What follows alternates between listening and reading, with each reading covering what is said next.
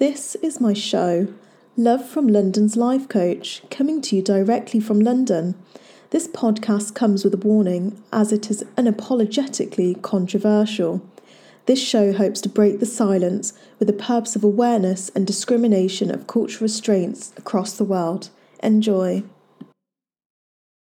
I'm going to let my guest introduce himself and tell you a little bit about what he does. Hello, Nina, and thank you very much for having me on your podcast. We met on Clubhouse and it was an absolute delight. And I'm happy to be here. A little bit about myself. I've had an interesting background, and I think you've heard it. Many people on Clubhouse have. I was severely abused as a child by an alcoholic father, and I didn't believe in myself. And consequently, back in the 1960s, when I was going to grade school, there were teachers who were just horrendous and they would also tell me that I was going to fail. So I conditioned myself not to believe that I could accomplish anything. And this was the way that I, I was programmed. And when that happens, you really don't believe that you can get anywhere else. And so I acted out and I was the bad boy. I couldn't act out at home, so I certainly acted out in school. And by doing so, I got in a lot of trouble and I got uh, straps and all kinds of stuff. In grade seven, something happened to me that really changed things. And I was in a classroom, and at the time, I was starting to like girls. And uh, there was one teacher who um, he announced to the entire classroom that we were going to have a test. And he said, I expect everyone in the classroom to pass except for you, Nadeau, I already know you're going to fail. And that hit me so hard. I felt shame and I just felt small. And the students, of course, they were laughing. And I went back home that day and I did something that I'd never done before. I studied. Um, I, I, didn't know how to study. I'm in grade seven. I didn't know any of the skills on how to study or how to retain any information. Mm. And so I tried my very best. The next week, when we wrote that test, I felt pretty good about it. But then I had these competing voices in my head. One was saying, You failed again. And the other one was saying, No, you kind of knew some of that stuff. It was customary in this teacher's class to call the student with the lowest grade to the front of the class to pick up their paper. And I was conditioned to be the first one to jump out of their chair. So out of 100, I would maybe get 48, 49. I'd get about half of them right. And so I was the first one to spring out of my chair and take that walk of shame to the front of the classroom. Okay. And on this occasion, he didn't call my name out first, which was a little bit of a shock. But then again, those competing voices, one saying, You had a few right. And as it turned out, he kept calling name after name after name. And halfway through the class, my, my fellow students were looking at me, my classmates were going, What? where, where are you? And I'm looking at myself, you know, kind of like, I don't know. Going on, yeah. I know. It was, it was crazy. And there were three students left to be called. And in my mind, I was thinking, You did really good, Paul. And then the other voice in my head was saying, Oh no, he's just waiting to embarrass you like you've never been embarrassed before. Mm my cousin was one of those uh, three, one of us three, uh, who was not called. And she and the other girl, Giselle, they were always competing for the highest mark in class. We, we called them Browners. Okay. And uh, so my cousin Lise was called before me. And that left Giselle and I.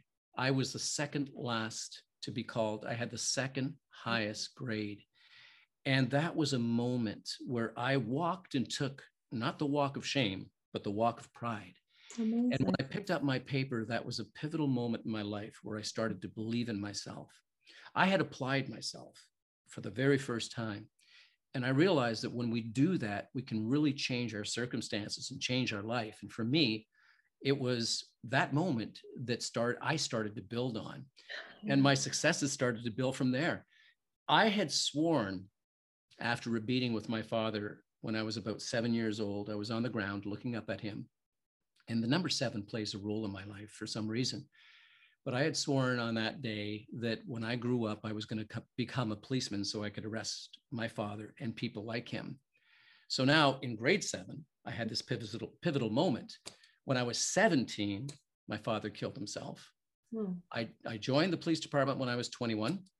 Seven years later, hmm. I became a detective. And that was the job that I was after ever since I was a boy. I used to make these, these detective badges and play with my friends. I was a detective. so uh, from there, uh, it was a, a tremendous career. Um, I became a detective in the Special Victims Unit, dealing with uh, victims of uh, sexual assault and child abuse. I was um, fortunate enough to go to the Middle East during the Iraq War as a peacekeeper, where I spent a year on mission. Yeah. And uh, I, yes, my career was, I, I, became a hostage negotiator. And my career was one that um, really you could, you could look at it as a blockbuster movie. The stories yeah. I've got are amazing. And it's, I feel like Forrest Gump, you know, like I, I find my, no, it's, I'm not kidding, Nina. I feel like Forrest Gump. I suddenly I'm I'm uh, just uh, probably about five years ago. I'll tell you this story. I think you'll like this. Yeah. Imagine me standing in a crowd of about 9,000 people who are seated in an auditorium, and Oprah Winfrey and I are holding hands, walking through the auditorium, and she's waving, and I'm holding hands with Oprah. And uh, that is a true story. And it was remarkable. What you don't know about the story yeah. is, is that I had been asked to be her bodyguard uh, along with other people while she was at this event in Toronto, Canada. And uh, I was on, uh, at the front of the stage where the security, because they knew my background and they knew how much experience I had, they asked me if I would accompany her because she had decided to walk through the crowd. Right. And, and so I thought, oh, that's a terrible idea. There's 9,000 people in the auditorium, 9,000 people. And all these 9,000 people were told, sit in your chairs and don't get up. Sit in your chairs. And everybody's going, mm-hmm, Mm-hmm, mm-hmm. you know, we promise we won't get up. If she comes over to you, she shakes your hand, that's great, but remain seated. Uh-huh. Yeah. And so when I found out from the security that they were going to, or that she was going to walk through the crowd, they asked me, Would you stand by her side? And I said, Sure. And there were more than me, of course. There were about three or four of us, but I was directly beside her. And sure enough, we got about halfway into the auditorium, and then everybody started getting up. And they they started coming over and grabbing at her and i'm pushing oh, people man. away and she looks at me and she looks at me and she says paul she grabs my hand and she squeezed it so hard and she says get me back to the stage i turned to her and i said i got you oprah and so we're walking through this crowd and i'm kind of making way for her to get there safely Fortunately, the story ends well. She got on stage unharmed. And that's my story about me holding hands with Oprah, which is a true story. but you just got a few more details. So there you go. That's, that's actually an amazing story. It reminds me of the Bodyguard film, though, you know, with. yes. Well, um, oh, uh, God. Uh, Kevin Costner. I love yeah. him as an actor. A lot of people don't. I do. And uh, Whitney Houston. Oh, God. And I saw the uh, the actual theatrical performance here in Toronto of that loved it loved it. When i looked at the guy who was playing kevin costner's uh, role on stage i thought yeah. i could do a better job than that. I'm an actor. And i thought he did a lousy but the whole thing was great. Yeah that's an amazing story. So when you say that you've um, worked in the middle east i'm very controversial as we've had this conversation. I mm. am very much about on it you know so trying to get the awareness out about honor killings and cultural restraints did you see anything there that you didn't agree with? And did you find it difficult to remain in your role and not step out of it? My experience in the Middle East was actually quite good, uh, other than the fact that I was almost killed. But uh, I was really welcomed by uh, most of the people. I was afraid to go because this was 2005 and the the war had had uh, in Iraq had um, been going on for a while, and my job was as a peacekeeper working in the Jordanian International Police Training Center.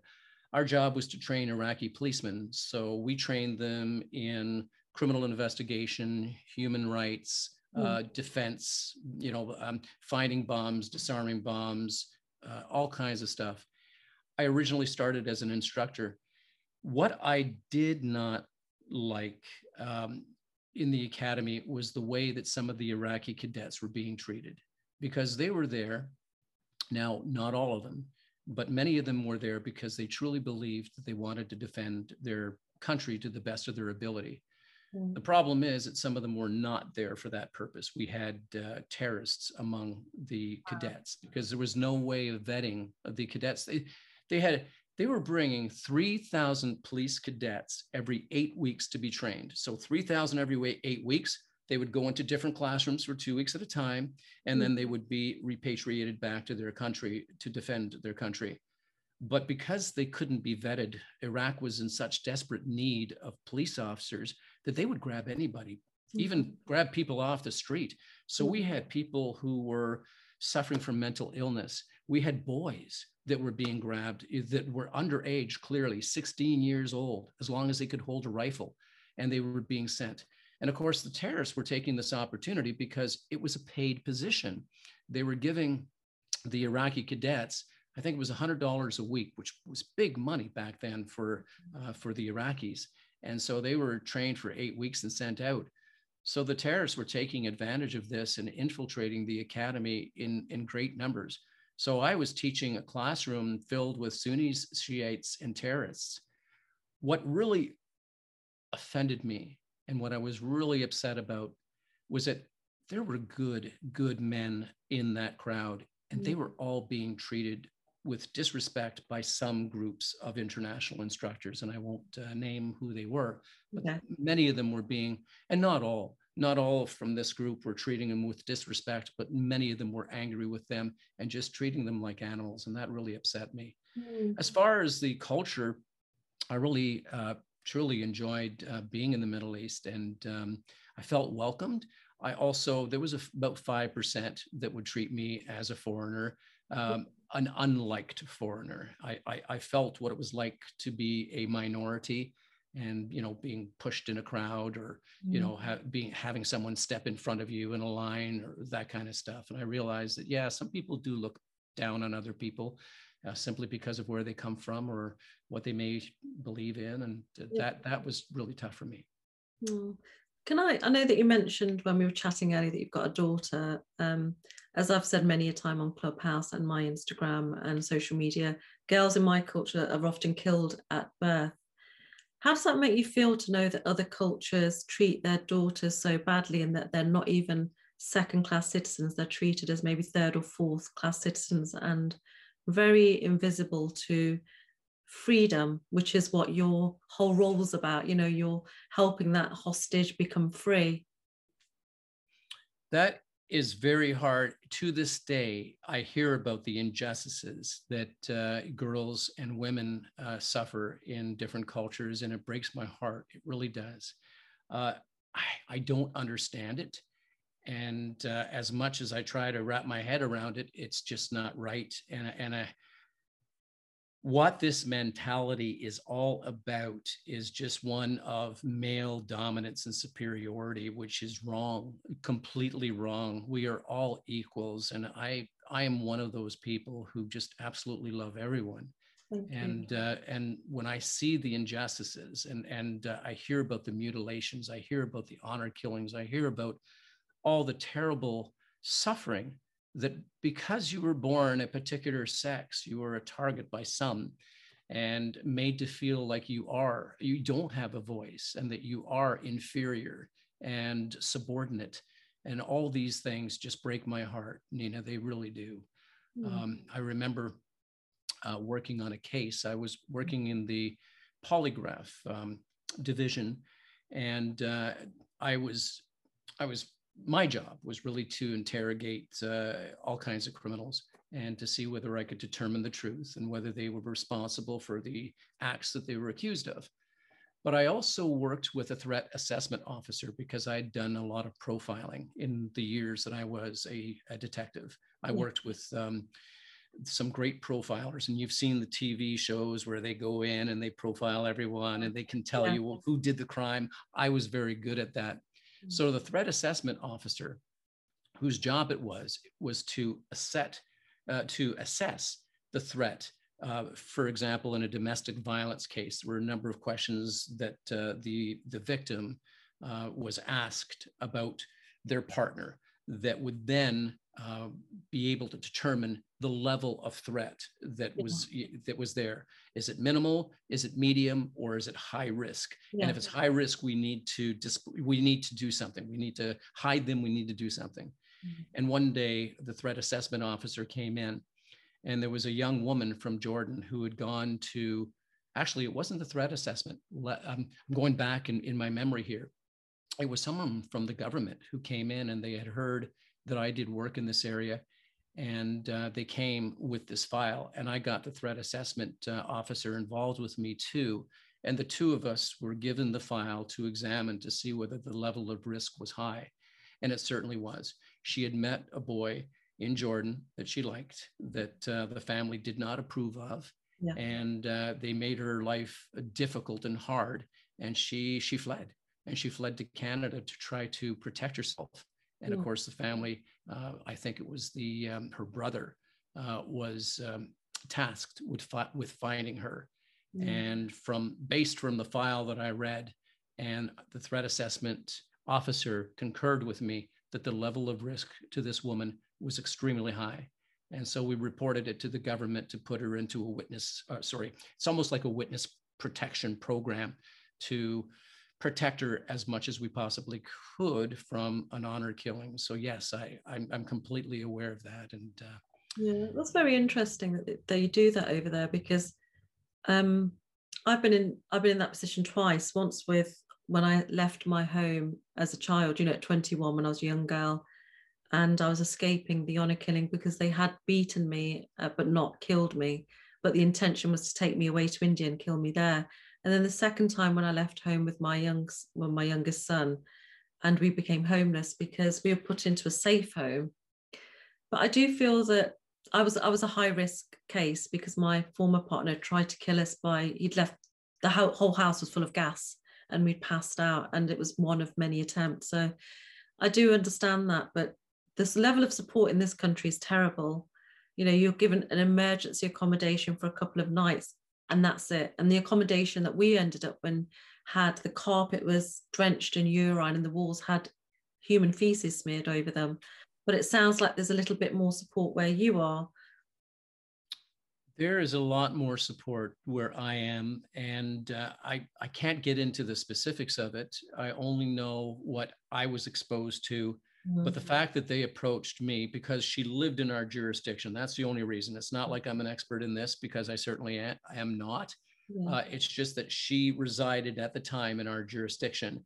And so I was uh, working out of headquarters and I was uh, quite um, good at determining levels of risk and, uh, and profiling and examining cases. And that's mm-hmm. why they sought me out the, it was almost like a, a, courtesy call to the local police department. Yeah. We've all seen this in movies. So, and and we just provided the best uh, the best report that we possibly could in our uh, educated opinion. She yeah, was at yeah. high risk, and they accepted that.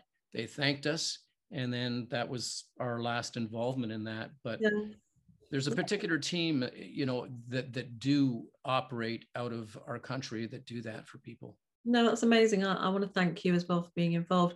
But going back to your speciality, which is um, saving people, in my that's how I'm going to put it, saving people, because that's mm. what you do. So, as a hostage negotiator, have you had a case that really comes to mind where you thought you weren't going to be able to make it happen, and then you did do something to make it happen? Yes, um, I'll start out by saying that as a hostage negotiator, we've all seen the great movies, and some of them are so cool and so accurate, and uh, oh, it really? really is. It really is like that wow. when you when you have a hostage crisis. Now, out of all the cases you uh, that, that I have worked on, maybe ten percent of them were actual hostage takings. The mm-hmm. other side of the coin with a hostage negotiator is that they also are a crisis negotiator, people who are in crisis, suicidal. They mm-hmm. make up about eight to nine uh, uh, uh, percent, or sorry, eight to nine out of 10 of the cases that we're called on. So a lot of the negotiations are done with people who are suicidal, who a family member has called and said, you know, so and so is going to, uh, you know, kill themselves, or they're with their baby and they're going to kill themselves and their baby. So those are the ones that we went to um, the most. Mm. And the other 10% were the ones where people were held at gunpoint and a, a robbery had gone wrong or a domestic uh, situation, a violent uh, domestic uh, um, battle had gone on and the husband had taken his wife uh, hostage and they didn't know what to do.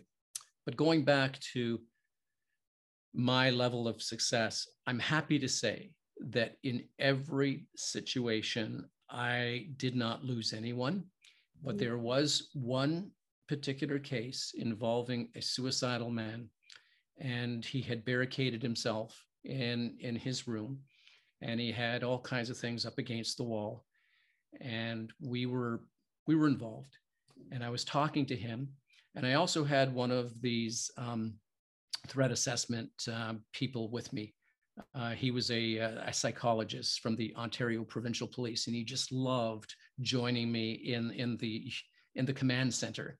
Yeah. And the command center is this great big, um, oh, uh, what do you call it, mobile home that is designed to have different offices, and we could take it anywhere. Okay. And so he, once he found out that there was a, a situation involving a person who was in mental distress, mm. he uh, he said, "I want to come. I want to come." And he was good. So I always loved to have him by my side because he was a, a psychiatrist and he was a real authority. And as I was talking to this young man, he was not connecting with me. I could just tell that there was something that was amiss.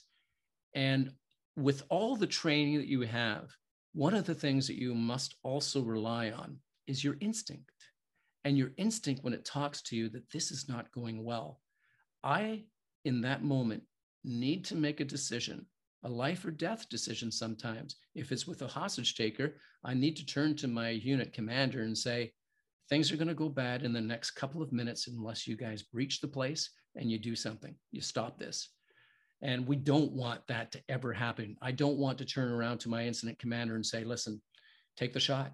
Take the shot because if you don't, somebody is going, somebody else is going to die. An innocent person is going to die. You don't want to do that.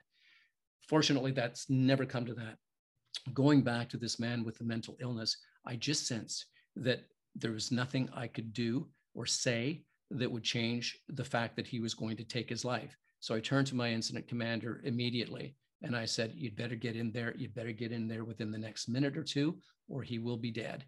And the uh, the psychologist that was right beside me, he concurred with that, and they did. They they they took a battering ram and they went into into the room as quickly as they could just as he was beginning to slice his wrist. But he i think he cut himself a little bit but they stopped it and they were able to stop it in time. So fortunately i can say that um, i've lost no one. And that's a good feeling because i know that if that would have happened mm.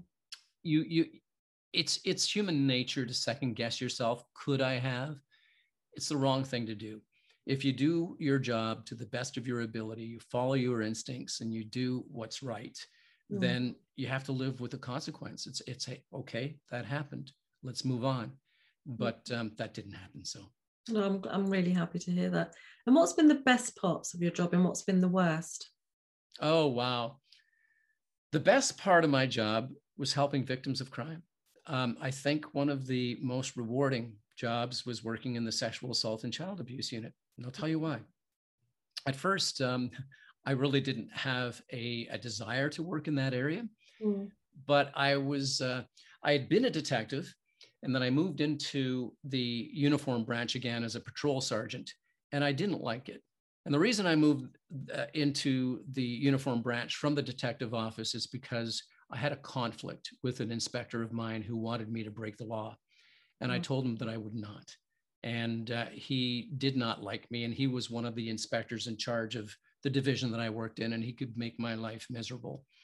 Um, he wanted a friend of his who had committed a terrible domestic violent act against his wife. He wanted it to all go away. And I said, no, it's not going away. I've got the evidence and I'm going to put him away. Well, yeah. I had a target on my back. And so I went back. I remember going back to my office on, on that particular day after having this this uh, conversation with my inspector and just turning around and say, I will not do that. I went to my office and I was in charge of this detective office in uh, in one uh, area, and I said, "Boys, I got to move." And I went into the uniform branch for about three or four years just to get rid of the target that I had on my back from this inspector. Mm. But I, I didn't like it as a patrol sergeant. So my brother, who worked in the police department with me, he had worked for uh, the sexual assault and child abuse unit. And he says, Paula, he says, I know you're trying to get back into the detective office and you'd like to get back. Have you considered working in this area? And I said, no, not really, but I think I'd be interested. He says, you got it. You, you got it. This fits your personality. So as luck would have it, there was one investigator in that office who wanted experience in the uniform branch. I wanted to get back into the detective branch. Yeah. So we switched jobs and that was approved. When I got there, the stories that I heard were heartbreaking. And I knew that I could make a difference in these victims' lives. I was the first man that many of these victims came to. I'm very compassionate, I'm very understanding. I mm. know how to connect and I know how to encourage. And I realized that some of the spoken words that I used were healing words for these girls and these women yeah. and even the guys you know like that were sexually molested or abused mm-hmm. and that gave me such joy nina it gave me such joy to be able to help them to to realize that they still had power and control within them it mm-hmm. had just been displaced by some bad person yeah. and what also gave me joy was catching the bad guy that mm-hmm. gave me such joy you had bringing additional additional mm. satisfaction of being able to do that.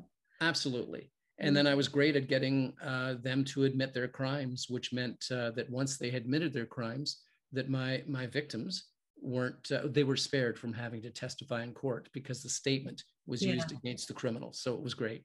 Yeah, well, because you suffered um, domestic violence, you know, we were in a domestic violence situation. Your father was very violent when you were growing up. Do you sometimes very get very empathetic when, uh, when you were dealing with these children do you do you feel that you were very because i would probably feel so emotional being around them that i would almost take that pain from them. I would feel the pain. Um, i feel sometimes when i'm talking to people and they're in a similar situation or i know they've been in a situation i feel so heavy hearted for them because i don't want them to feel that. I want to spare them of that. Did you ever feel anything like that, or did you just think, right, I'm going to create a solution for them? No, I felt that. You know, I sort I certainly did. I connected with them and I understood because I looked back at my background and, and I put myself in their shoes. What was also very powerful for me is that I used my story in in some instances. Mm. I showed my vulnerability. I, I explained that I understood to a degree what they must be going through because when I was a child, and it's amazing when we share our stories with other people, how much it opens them up. Yeah. I'll tell you about a case that uh, really, it's a, it's a hard one to put your head around. But imagine two young boys from the ages of about, well, they were one and 2 mm-hmm. They were either tied to their beds or they were locked in cages uh, by their adoptive mother who was the sister of their natural mother who had died of a, a drug overdose. But this woman did not want to have anything to do with the boys. She only wanted the money that the government was going to give for caring for the boys. So she locked these children in cages for years. They were only allowed to come out to go to school, or maybe every once in a while they went out for, for dinner but the mother she was this real big fat woman she was just a horrible individual horrible human being so they mm. would go to a restaurant she had a plate of food in front of her and the boys had maybe one plate of french fries to share among themselves and she would eat like a beast and these boys that's the only life they knew was going from this t- tied in cribs where marks in a basement in a rural like this this rural township in a dirt basement with rock uh, walls around them and they were marked up when it was time for them to go to school, this, this evil woman, she realized that they couldn't go to school with uh, marks around their wrists mm-hmm. because mm-hmm. the teachers would question it. So she had a dog, and the dog had a cage. And so she decided to get the boys dog cages to, um, to live in. And they would stay there sometimes for 12, 16 hours a day. They would be let go. And they were told, honor your mother and father. This was drilled into their heads. Now, these, you, you know what it's like when you're told and you're fed a constant, yeah, they believed it. They could not talk about what was happening within the home. Mm. And so when they outgrew the cages, and I won't go into detail, it, it's just horrific. You can imagine other things that happened to these boys by this beast. And oh, I, I'm revisiting this. And I just remember when they got old enough to, they, they got bigger and their their growth was stunted because she was also feeding them drugs that boys should not be given.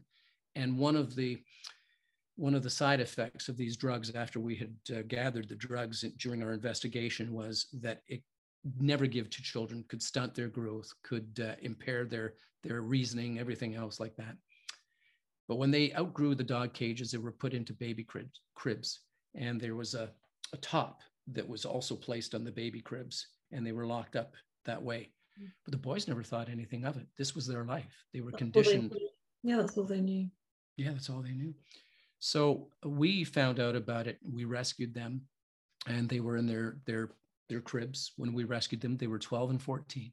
Mm. Now I was given the job of seeing whether or not I could get them to disclose their story, to mm. tell us the depths of how deep this went. Now you can imagine these boys were told never, ever to disclose to anyone. It is a sin to disclose to anyone. And I remember talking to the boys individually. And one of the boys, of course, you know, he's he's his mom and his dad were locked up by the bad policeman. Where, where's my mom and where's my dad? And you know, it, it, just broke my heart because this boy didn't understand the severity of which he was a, a, a trauma victim. And I met with him about two or three times. And the only way that I got him to open up was by starting to share my story with him. And I really connected with this boy. And he absolutely loved me. At one point, he told me everything. Mm. And uh, it was such a joy to have him connect with me. And the story is actually quite amazing because the, the mother and father were charged, of course, they went to jail. Mm. And the boy, he started to reach out to me and contact me as he grew older. And he kept in, in touch with me for years. And he said to me, he says, I want to be a policeman just like you, Detective Nadeau, just like you. And I knew that that could never happen because he had suffered uh, severely and not only emotionally, but his, his size had, had suffered and his mental capacity had suffered. But I said, you know what? What else could you do that would help other people? If you couldn't be a detective, what could you be? He became an advocate against child abuse by going to schools and sharing his story. How great is that?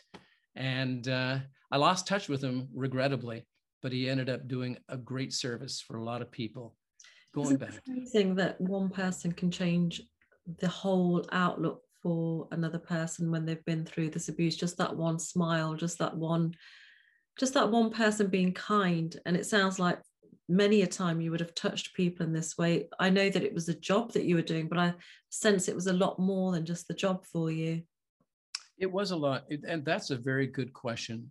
Excellent question. You're right. It was more of a job. I didn't look at it as being a job. Mm. I looked at it as being a service. And I like to serve people and I like to help people out of their uh, their situations and to get them back, uh, you know, to to living the life that they deserve to live. And when that happened, it, it brought joy to my heart. And it was really therapy for me too. You know, just knowing that I could connect with other human beings, even criminals. I got to tell you, I made friends with criminals. I connected with criminals. Yeah. A lot of people look at a criminal and they say, once bad, always bad. Hell no, that's not true. Once bad, always bad. We label people. Hey, you're this, you're that. You'll never amount to anything. you're of this religion, you're of that sexual orientation, you're this, you're that, I don't like you. Well, criminals are labeled that way too. Hey, you committed a crime, you're a horrific person, you'll never be good. That's not true. I walked in to talk to murderers and rapists and child molesters, and I got them to open up and to tell me about the crimes that they had committed. And I remember my um, my coworkers, the hmm. detectives, would go, "How do you do that, Paul? How do you do that?" And here's my answer: I am not walking into a room to talk to a murderer. I'm walking into a room to talk to a human being. Mm. Because that human being deserves to be heard, seen, understood. And when I make a connection with that human being, when they know me, like me, and trust me, that's when I can ask them, let's talk about what you've been accused of. But I would walk into a room, I did this in the Middle East too. I'll tell you about that in a moment. But when I walked into a room to talk to a criminal, no matter what they had done, is I would say this I'd say, My name is Paul.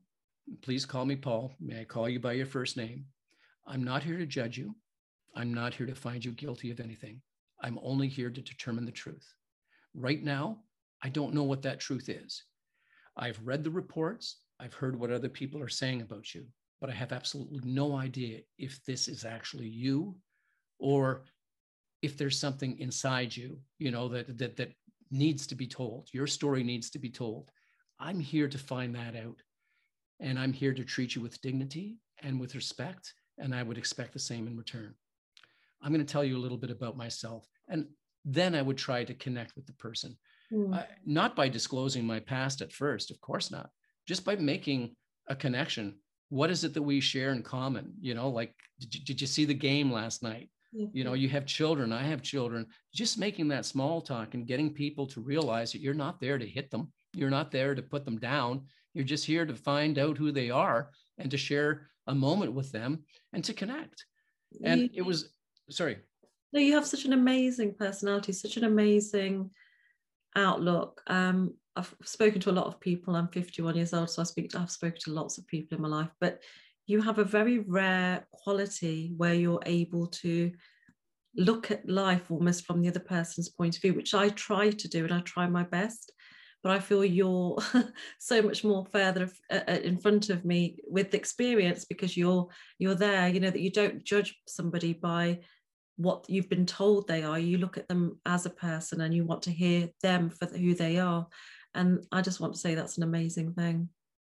Thank you, Nina. Um, that attitude saved my life more than once. It saved my life in the Middle East when I was being attacked and almost killed by a number of terrorists. It was a terrorist who saved my life. Really? And yes, it was a terrorist who saved my life. I did my TED talk on that uh, on that point, and um, truly an amazing story. But yes, I two lessons that I learned very early on my career in my career that really I, I I'm blessed that I learned them and they have served me well. The first lesson that I learned is that we are more similar than we are different, meaning that we are all human beings, imperfect people living in an imperfect world. We all laugh, love, and bleed in the same way. We have relationships. We think alike. We talk alike, maybe a little bit different because of culture and, and mm-hmm. beliefs and such like that. But for the core of us, we are more similar than we are different. And so that really translates to just we're human beings. We're on this planet together. We're all equals. So that was one of the first lessons that I learned.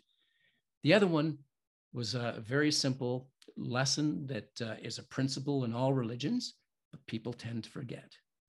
You get what you give. If I give someone a finger, if I'm walking down the street and I give someone the finger, yeah, they're, they're likely to give me the finger back.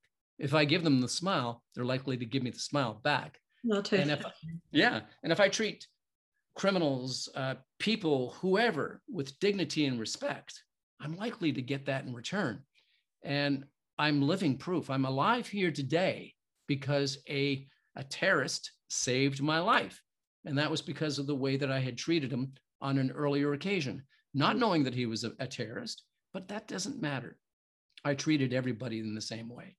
And uh, I treated him with dignity and respect. And when he saw that I was being attacked and almost killed, he put a stop to that attack. He saved my partner and I. with the biggest smile on his face, he picked me up, he shook me off, and he said, It's time for you to go. And uh, I'm here because of him. That's amazing. That's just so amazing. Have you just changing the subject slightly? Um, I feel like I've known you for ages. You probably get that a lot, don't you? That people say, yeah, it's just you have that personality. But have you ever had a family where you, you negotiated something or you know it's been a really difficult situation and the family have turned against you or they've tried to give you more or are they separated from when you're doing the negotiations. Never have. Nope i never have. I've never had that uh, experience that i can think of right off the top of my head.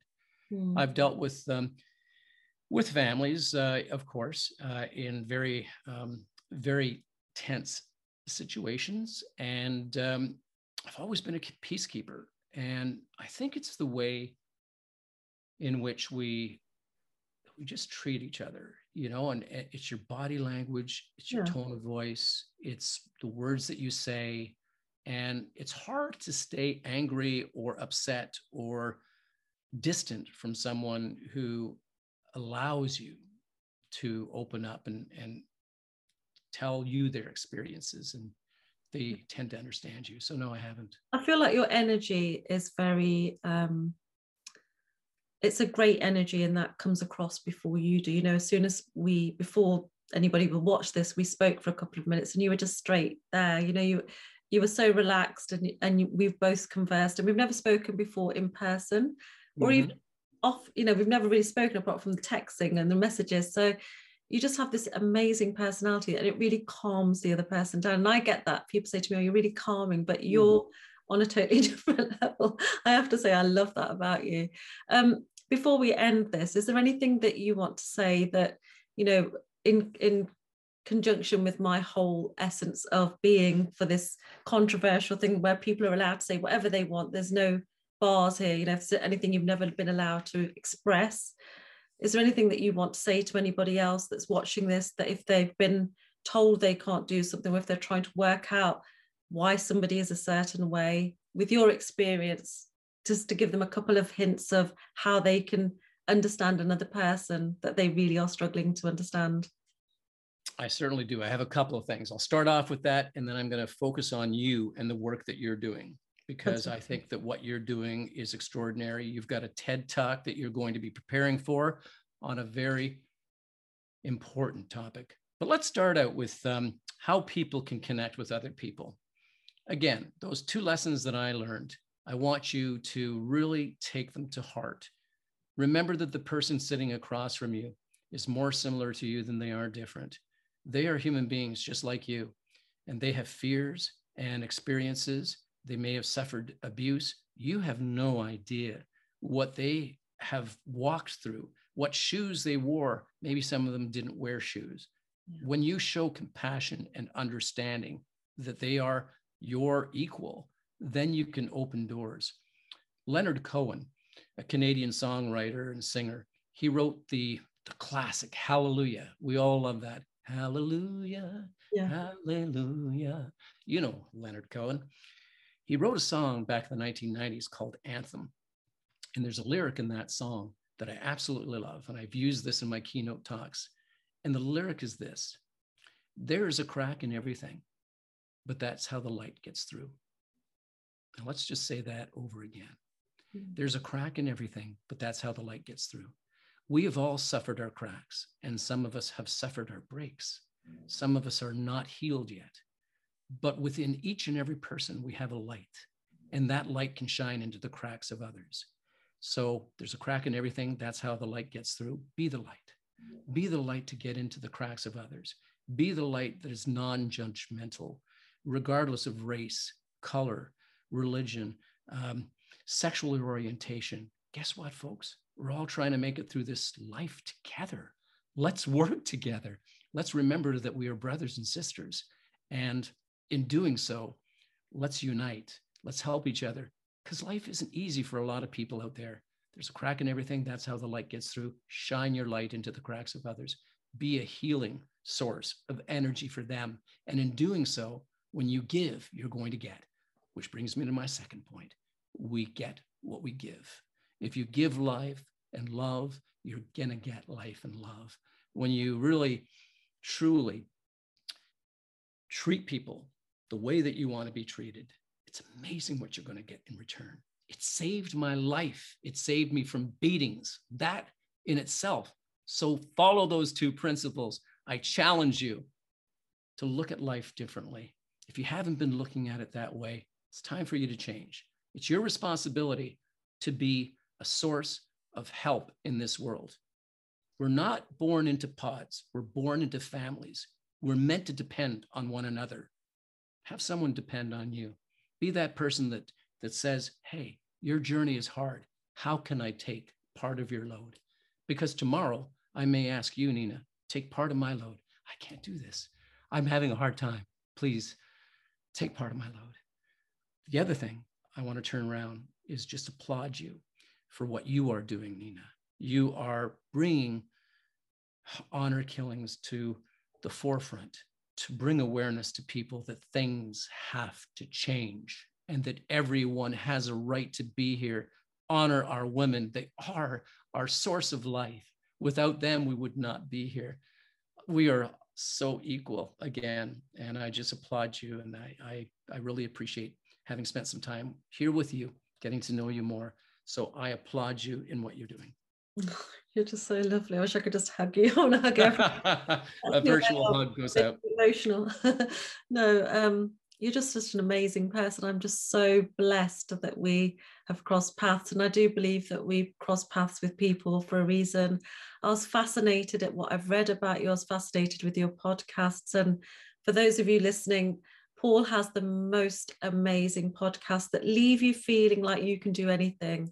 Hmm. And today I feel again more inspired than I've ever felt that I'm here for a reason. And I am on the right track. You know, you've given me confirmation I'm on the right track the way that I am. Sometimes people say I'm too gentle in my approach, but this is my personality. I don't want to be anybody but who I am. And often the way you describe the cracks and the light comes through, you know, everything's so beautiful. The way you've done it is also very beautiful. And I resonate with a lot of the things that you have said. And I'm just, I think the listeners will take away so, so much today. And if they don't feel inspired then something's wrong with them because being being here in your space i'll call it has left me just wanting to carry on with what i'm doing and i i just feel blessed.